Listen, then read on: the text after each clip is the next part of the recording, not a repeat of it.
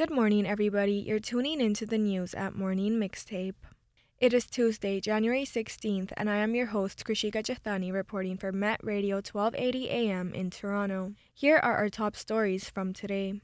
First, almost 100,000 Afghan children need support three months after earthquakes.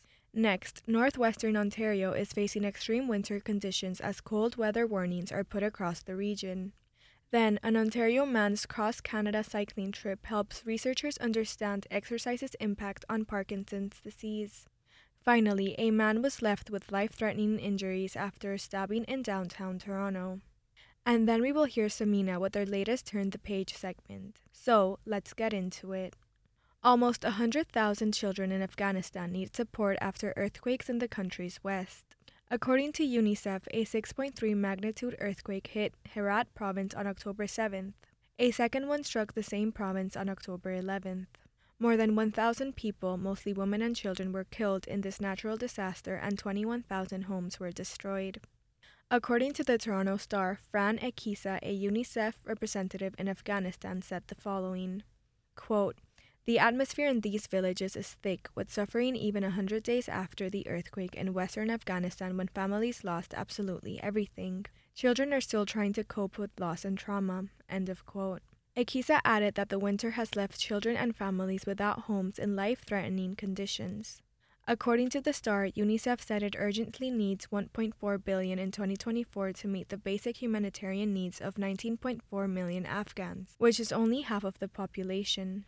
The Taliban's failure to invest in public services has caused vulnerable communities to not recover from the shocks of the earthquakes. According to the Star, Equiza said more help is needed to, quote, ensure that children not only survive the winter but have a chance to thrive in the months and years to come, end of quote. According to the Associated Press, UNICEF said that 23.3 million people, including 12.6 million children, need humanitarian assistance quote, mainly due to the residual impacts of a protracted conflict, extreme climate shocks, and the country's severe economic decline, end of quote. Next, winter weather is returning to northwestern Ontario, bringing temperatures below minus 20 degrees Celsius. According to the CBC, extreme cold warnings are being sent to parts of the region. Environment Canada issued an extreme cold warning for communities west of Thunder Bay. Temperatures have dropped below to minus 25 degrees Celsius, and with wind, it feels like minus 40 degrees Celsius.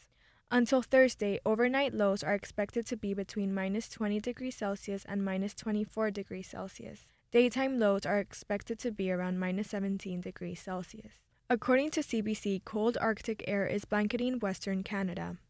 BC, Alberta, and the NWT are facing temperatures below minus 40 degrees Celsius. December was the warmest month on record in Thunder Bay, and several winter sports were forced to be done without their usual access to facilities. According to Georgina McKinnon, the executive director at the Warming Center at People Advocating for Change Through Empowerment, is preparing for more people to come and seek shelter. According to CBC, McKinnon said the following Quote, I've been running with two staff per shift, but we know the numbers are going to go up, so we're bringing up three per shift, end of quote, she said. We've loaded up on supplies and we've put a call out to the community for coats, boots, hats, and mitts. End of quote. Next, after being diagnosed with Parkinson's disease, Steve Eisman set out an 8,000 kilometer trip across Canada to raise money and awareness about the disorder. According to CBC, his symptoms during the experience were of interest to researchers at the University of Guelph. Parkinson's is a neurodegenerative disease that impacts a person's ability to move and speak. For Iceman, it causes muscle stiffness and brain fog. According to Parkinson Canada, there is no cure for this disease and more than 100,000 Canadians live with it. According to CBC, Iceman said, quote, I came to recognize the benefits of cycling as a way to treat the symptoms of Parkinson's disease. End of quote. This led to his decision to do the 85 day cross country trip Spinning Wheels Tour to raise awareness about the disease in 2022. At the same time, Associate Professor and researcher Philip Millar of University of Guelph was doing an exercise clinical trial funded by Parkinson Canada. According to CBC, Millar said, quote, We thought it was a really unique opportunity to be able to test him before and after such a really large kind of dose of exercise, end of quote. The research has been published in the journal Physiological Reports. Eisman was already taking part in regular exercise and was doing an average of 300 minutes per week of cycling. According to CBC, Millar said, quote, we saw across almost all of our parameters he got fitter, some of his motor symptoms decreased, he got stronger. End of quote. However, Millar added that the high intensity workout, quote, isn't practical for recommending to patients. It is encouraging that it will tell us there really isn't an upper bound to the benefits. End of quote. According to CBC, some of the research noted the following quote, on the Unified Parkinson Disease Rating Scale, Part 3, his motor score decreased 44% from 46 to 26. His score on a standard test to measure Parkinson's fatigue, the PFS 16, decreased 32% from a 3.4 to 2.3. End of quote. The message isn't that people with Parkinson's should cycle across Canada, but rather that exercise is good and more is even better. Finally, in Toronto news, a man has life threatening injuries after a stabbing downtown on Sunday night. According to the Toronto Star, officers were notified around 11:40 p.m. about an incident at a residential building near Dundas Street East and Sherbourne Street area. Toronto police said an altercation took place which resulted in a stabbing and that a suspect was taken into custody. According to paramedics, the victim was transported to a local trauma center. That was it from me today, and now I leave you with Samina with their Turn the Page segment. Hello, listeners. Welcome to Turn the Page. My name is Samina. Each week, I'm going to make a book recommendation, and I hope it gets you turning the pages. It is one of the most iconic stories of the internet age, with a leader who had the foresight and the dream to have a shelf for every product imaginable from A to Z.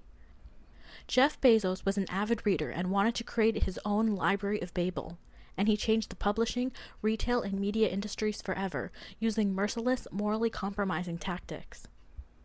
The title of the book is The Everything Store. The author is Brad Stone. Brad is writer and journalist who has written for Bloomberg Businessweek, The New York Times, Newsweek, and is now the senior executive editor of Bloomberg News.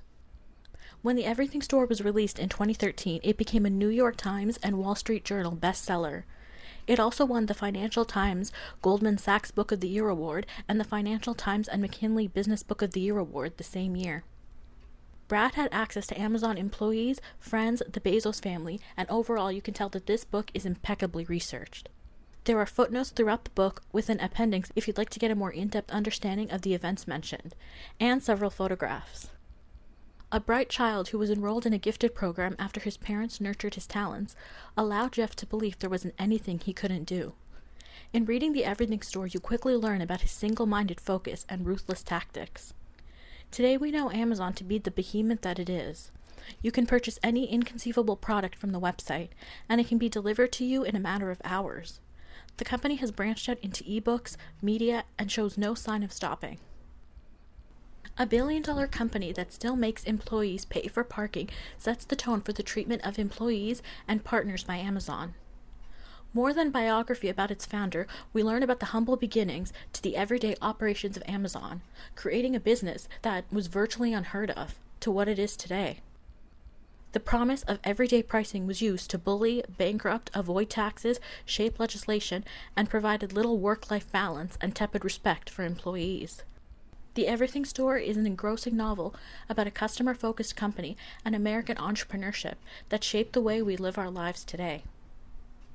If you find there's a book you want to read immediately, check with your local library and don't forget to check Overdrive for a digital copy.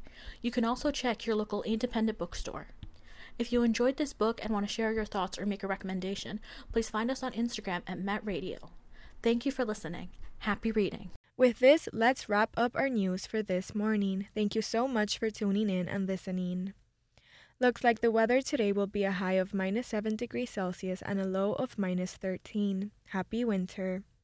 I will be back next Tuesday with some more news at Morning Mixtape, but until then, tune in tomorrow for more. It's Met Radio 1280 AM in Toronto. I'm Krishika Jethani. Thanks for listening.